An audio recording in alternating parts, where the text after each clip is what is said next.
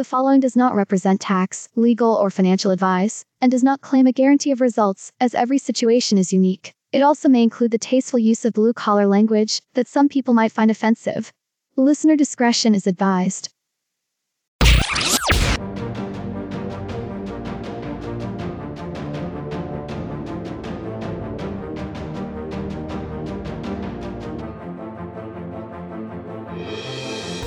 I'm Anthony Crane from MoneyGodfather.com, and this is your Money Godfather podcast, where I guide you to find clarity in defining what you want and why.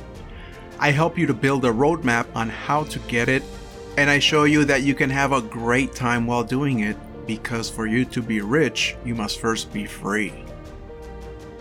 This damnable culture we grow up with in Western societies, where we're taught from an early age to work hard that's the name of the game. The harder you work, the more successful you'll be, and the more the people will love you. And especially among your peers, the one that works the hardest gets promoted. So, to add insult to injury, everything is a competition. This hard at work culture is great for the company. It means huge proficiency and huge proficiency means huge profits. Everyone from the top down gets pushed and they squeeze out every last bit of energy they can out of you for the benefit of the company. And when you burn out, not if, but when you burn out, the general consensus is Oh, well, you just couldn't cut it. Or, you lacked grit. Uh, you lacked a drive. You didn't care enough about us. Your second family. So, next, right? Let's pull out another application from the pile.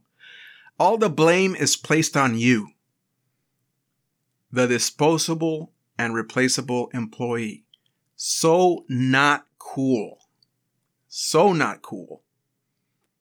There are a few main things wrong with this. Well, there's a lot of morally wrong things with this, depending on where your moral compass is pointing to. But mainly, it's the mentality and the work culture. The hardest working employee is the most valuable, and everything must be done now. Not five minutes from now, not tomorrow, but now. And this crap starts very early in our lives. Since we're little kids. In fact, it starts before you are even born. It starts with your parents and with your parents' parents. They grew up thinking the same thing. So, alright, so the chips are stacked up against us, right?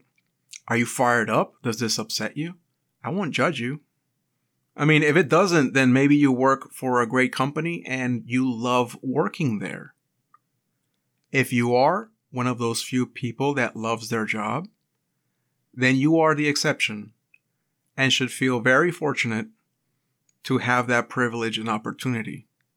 I'm not being sarcastic, but you should still have a plan B, and here's why circumstances change. And many times they're unpredictable and out of our control.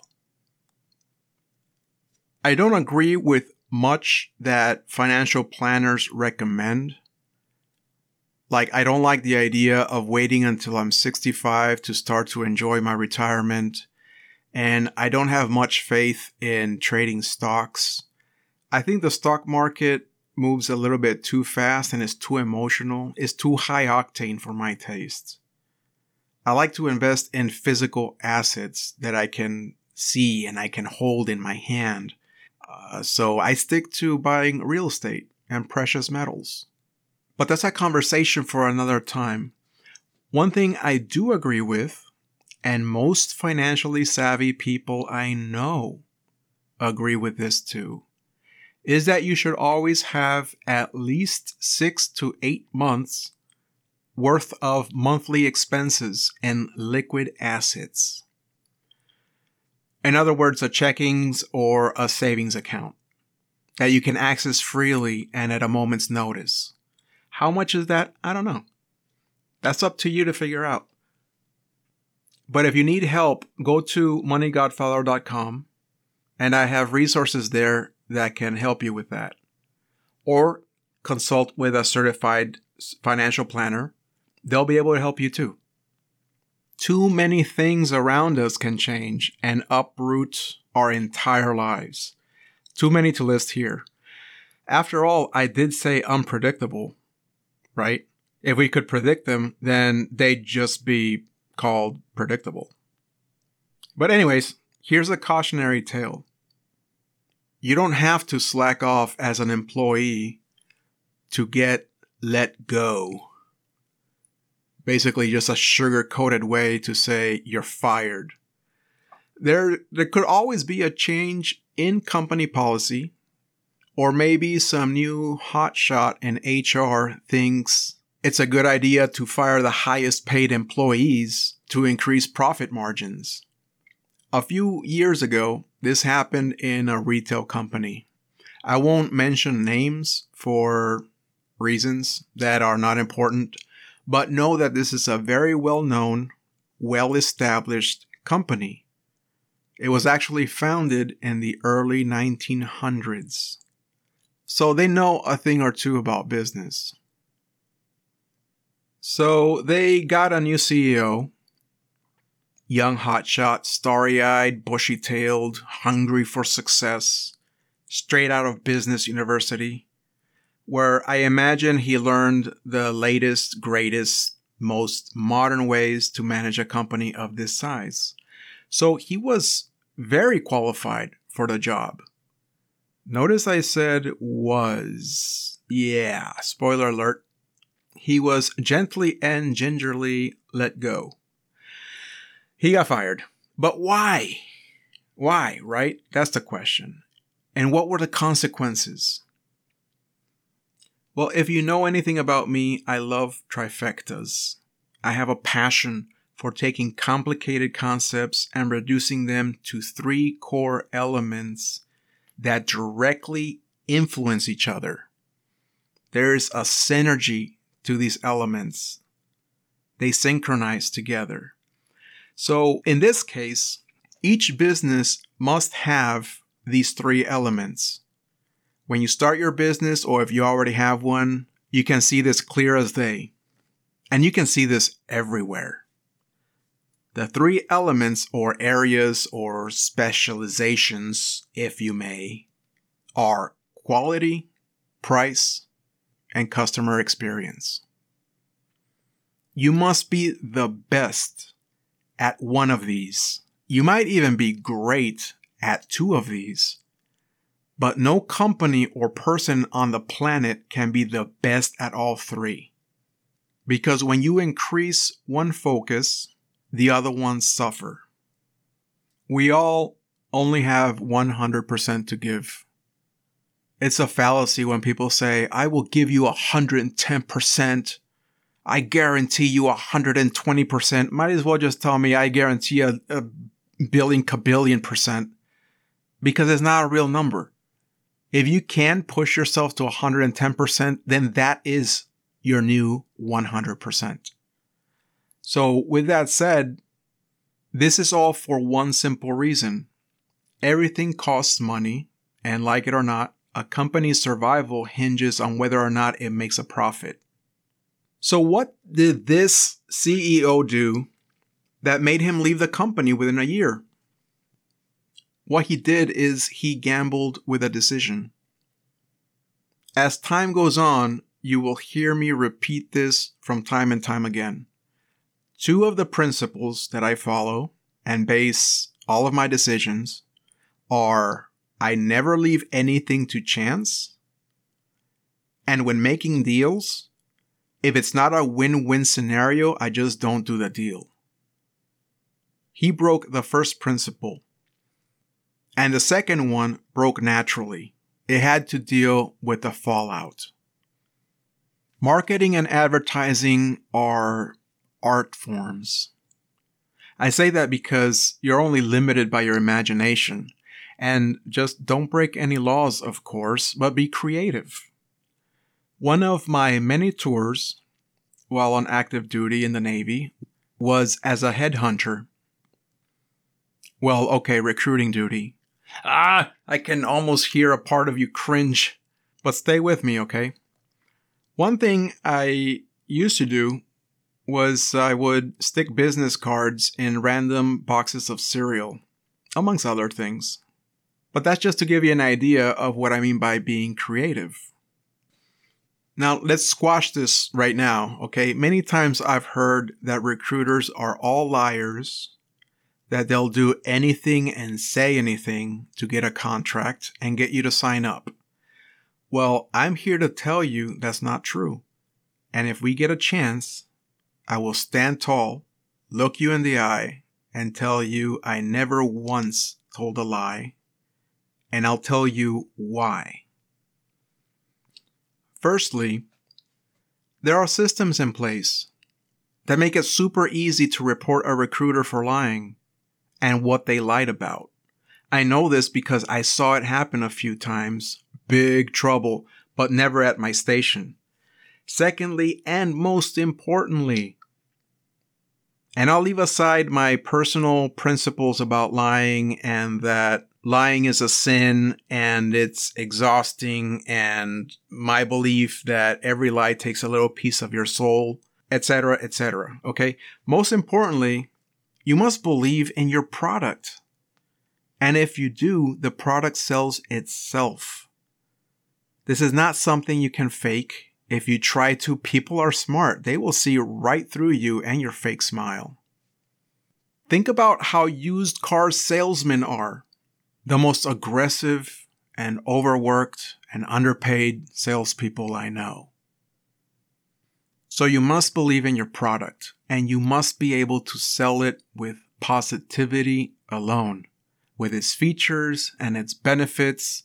And if anyone ever has to resort to bashing their competition in order to make a sale, that's a clear sign of a terrible or undertrained salesman maybe a burnt out salesman, and probably one willing to lie and cheat and cut corners just to turn a profit. Don't ever let this be you. If you don't believe in your product and can only stick to positive affirmations about your product, walk away or change the product. This is because it's a slippery slope. Plus, there are thousands of easy and fast ways to make money right and without compromising your moral integrity. I'm telling you right now, by the time I'm done showing them to you, you're going to wonder why some people mug and steal at all. Well, I can tell you in one word greed. Don't ever get greedy. There's plenty of money to go around, so leave some for others. Remember, win win scenario or don't do the deal. Back to the story. One of the company's tried and true methods of marketing and advertising was through the cunning use of coupons or coupons. Coupons, coupon, depending where you're from. People love coupons. They get them in the mail and suddenly feel compelled to buy something they don't need or even thought about buying before, just because it's too good of a deal to pass up. Even though a lot of us know for a fact that the price you end up paying is probably the right and fair value for the item in question. With some rare exceptions, of course, like in the case of companies getting rid of inventory to make room for new merchandise. That, that's the only exception I can think of right now. But still, we still fall for it from time to time, and it's because it's a dopamine rush. It feels good to think that you got a deal nobody else has because you were at the right place at the right time. Why do you think Black Friday is the biggest sales event of the year across the board, bar none? Well, now it's no longer Black Friday, it's like Black Friday week, or I don't know. But it used to just be Friday. And it's called Black Friday because it was a last ditch effort of companies to go from the red into the black and turn a profit before the end of the year. So we all love to save money. We love that dopamine rush. Some people are even addicted to it. Ever heard of shopaholics? Yeah, that's what that is. Even if we know in the back of our minds that it's all an illusion and that prices are inflated a lot just to be discounted later, when I see two for one or 40% off or going out of business, we can't help but to feel excitement that we'll find a treasure or the perfect gift. This is consumerism, and I'll go into it some other time. The strategy works. As you probably guessed by now, what our CEO did was get rid of coupons completely and reduce the prices of all the merchandise to their true value. Yeah, so the strategy was the lowest prices ever. The price you see is the price you pay every day. So you don't even have to wait for the weekend or for Black Friday. Well, the company wasn't doing so well before, and this was their last ditch attempt at a Hail Mary to lift the company out of the red. And what ended up happening was that they saw the worst quarter in sales performance they have ever seen. Do you see now how this was a gamble? He allowed chance to be a factor. He skipped a few steps before making the decision, which is market research and testing. Don't judge him though. Don't don't be too quick to judge. Remember how at the beginning I said forces out of your control. Well, keep this in mind. He probably too had enormous pressure placed on him and no time to accomplish a, a basically impossible task. So he did the best he could with the resources he had and made a mistake. A bad call. The consequences of which were felt all throughout the company. So what do you think happened next? The company had to absorb those tremendous losses somehow. They had to downsize. So they cut back personnel and they started from the bottom up. Hours were cut, benefits were cut, retirement programs were cut. A lot of people lost their jobs and for no fault of their own. So if you don't have an emergency fund, of at least six to eight months of monthly expenses. Find a way to get it started right now. Start funding it ASAP. Remember, even having that nest egg will at the very least give you a choice. A choice of you going to work every day if you want to. And the moment you don't, it's beautiful to have a choice. Now, the answer to the question is awareness. The question is, why are you telling me this story? This is so depressing. Well, my entire focus is for you to be free. And financial freedom is a huge part of it. And I don't want you to count on your job to ensure your future, no matter what they say, but count on yourself and I don't want you to wait until you're faced with a similar situation like this story for you to get started. We have a hundred percent of ourselves to give. So make sure you're giving most of that to the most important person on the planet. You. You got this and I'm willing to help. So you are already on the right path. I invite you to share this message with someone you care about and if I've earned it, please rate the episode and leave me a comment so other people can see it, including myself. Every episode is an important piece to get you closer to freedom. And by the way, money does grow on trees. I'll be showing you what they look like. I gotta go and take my, my dog for a walk because she's whining. But we'll talk again soon. Take care.